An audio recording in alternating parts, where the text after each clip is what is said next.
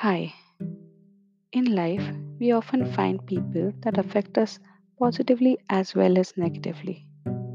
Not everyone has an inherent quality of not being attached to people and their opinions.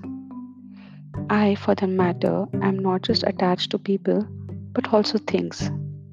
For example, I have this one rock that a long lost friend had given me. And though this friend is no longer a part of my life, I still have this rock with me, and it keeps reminding me of the pain and the joys of the friendship. So, while you invest your emotions in people, what you end up doing is that you're emo- investing in things, situations, and feelings, and a lot of the things associated with those people that are, how do I say it, just not worth it.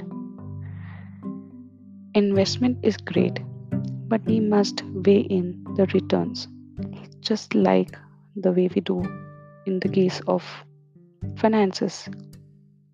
There's nothing wrong in doing so.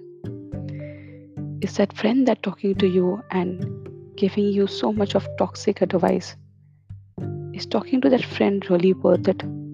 Is investing time in that friend really worth it? Think about it. So, what have you invested in and regretted? Let me know. Until next time, bye bye.